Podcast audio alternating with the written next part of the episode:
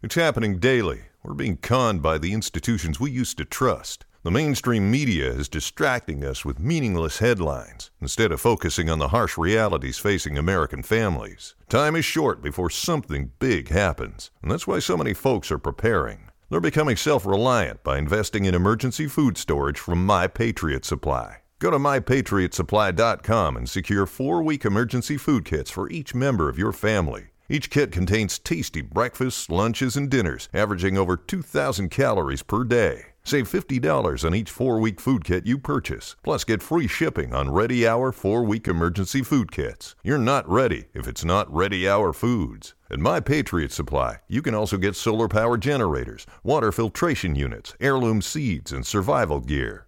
Order by 3 p.m., and your unmarked boxes ship the same day. Shop MyPatriotSupply.com today mypatriotsupply.com. Some areas of our country are doing very well, others are doing less well. It will probably, unfortunately, get worse before it gets better. 有说佢哋话系记者，但系实际上系咪咁简单呢？我哋亦都需要。 From this evening, I must give the British people a very simple instruction. You must stay at home.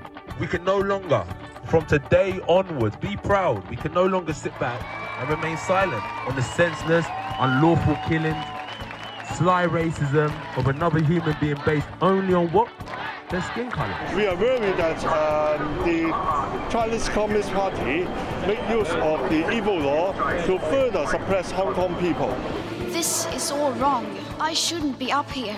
I should be back in school on the other side of the ocean. Yet you all come to us young people for hope. How dare you?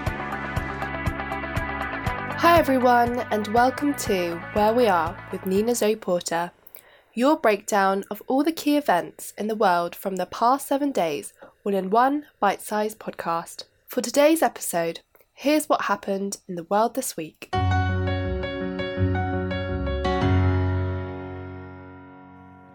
We know that we faced enemies of the Constitution. We know we experienced the insurrection that violated the sanctity of the people's Capitol and attempted to overturn the duly recorded will of the American people. And we know that the President of the United States incited this insurrection, this armed rebellion against our common country. He must go. He is a clear and present danger to the nation that we all love. Outgoing President Donald Trump has become the first president in US history to be impeached twice. This time around, the president was charged with inciting the riot at the US Capitol last week, which left five people dead. On Wednesday, 10 Republicans in the House of Representatives broke party ranks and joined the Democrats in a vote to impeach Trump. The House of Representatives accused Mr. Trump of encouraging violence with his false claims of election fraud. The President took an oath to defend the Constitution against all enemies, foreign and domestic. Last week there was a domestic threat at the door of the Capitol, and he did nothing to stop it. Impeachment charges are political, not criminal. He now faces trial in the upper chamber, the Senate. Senators can vote to bar him from ever holding public office again. It's a marked change from the 2019's proceedings when no Republicans voted to impeach. Shortly after the vote, Trump released a video statement condemning last week's violence, but did not mention impeachment. I want to be very clear. I unequivocally condemn the violence that we saw last week. Those who engaged in the attacks last week will be brought to justice. Trump's trial is not expected to happen until after President elect Democrat Joe Biden takes office next week on the 20th of January. And next. And um, I got, like many of you, the news today that Pfizer announced delays. I immediately called the CEO of Pfizer, and he explained that there is a production delay um, in the next weeks, but he reassured me that all guaranteed doses of the first quarter will be delivered in the first quarter. Several EU countries are receiving significantly fewer doses of the Pfizer coronavirus vaccine than expected after the US firm slowed shipments. Sweden, Denmark, Finland, Lithuania, Latvia, and Estonia urged the EU to apply pressure on Pfizer and BioNTech and have called the situation unacceptable and warned it decreases the credibility of the vaccination process. In response to the issue, Pfizer said the reduced deliveries were a temporary issue.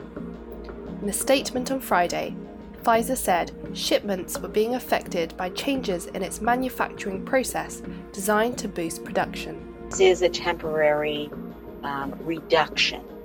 It's not a stoppage. So we are going to see continued uh, vaccines coming in from Pfizer and, of course, Moderna over the next weeks, uh, but there will be a reduction in doses. Despite this, the UK government said it still planned to hit its targets of vaccinating all priority groups by mid February, about 15 million people.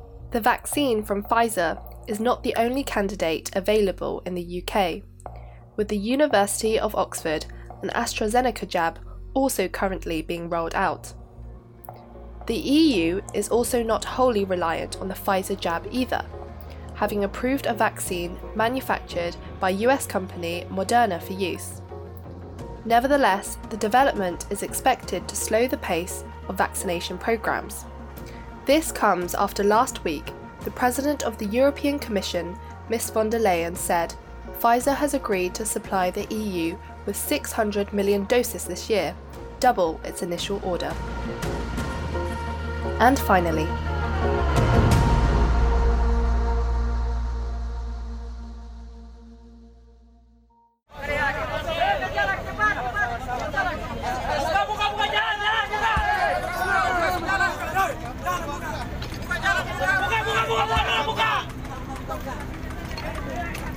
This week, a powerful earthquake rocked Indonesia's Sulawesi island, killing at least 42 people, with more feared dead as rescuers continue to search for survivors.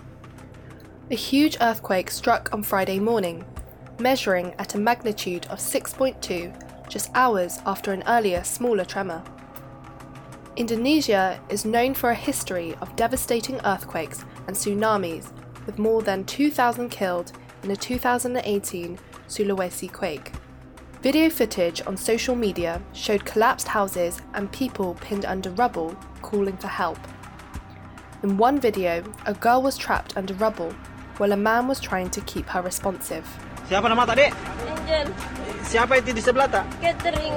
Masih bernapas, Ji? Masih ada suaranya. Tapi susah deh. Oh iya iya, sabar. Masih mungkin minum, Dek? Hundreds of people were injured and thousands displaced by the quake. Further, it has been difficult for people to seek medical help, as one of the main hospitals, the five story Mitra Manakara Hospital in Mamuju, partially collapsed on Friday. Officials reported that eight people died when the hospital collapsed, with 60 people safely evacuated. Indonesian President Joko Widodo offered condolences to the victims, urging people to stay calm and for the authorities to step up search efforts. Officials fear the death toll will increase as rescue efforts continue. Due to power cuts and poor mobile phone services, it has been hard for rescue efforts to be made. She also warned that getting response teams to the area could be hampered by the coronavirus pandemic.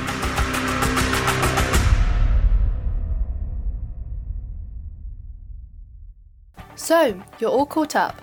That's where we are in the world this week.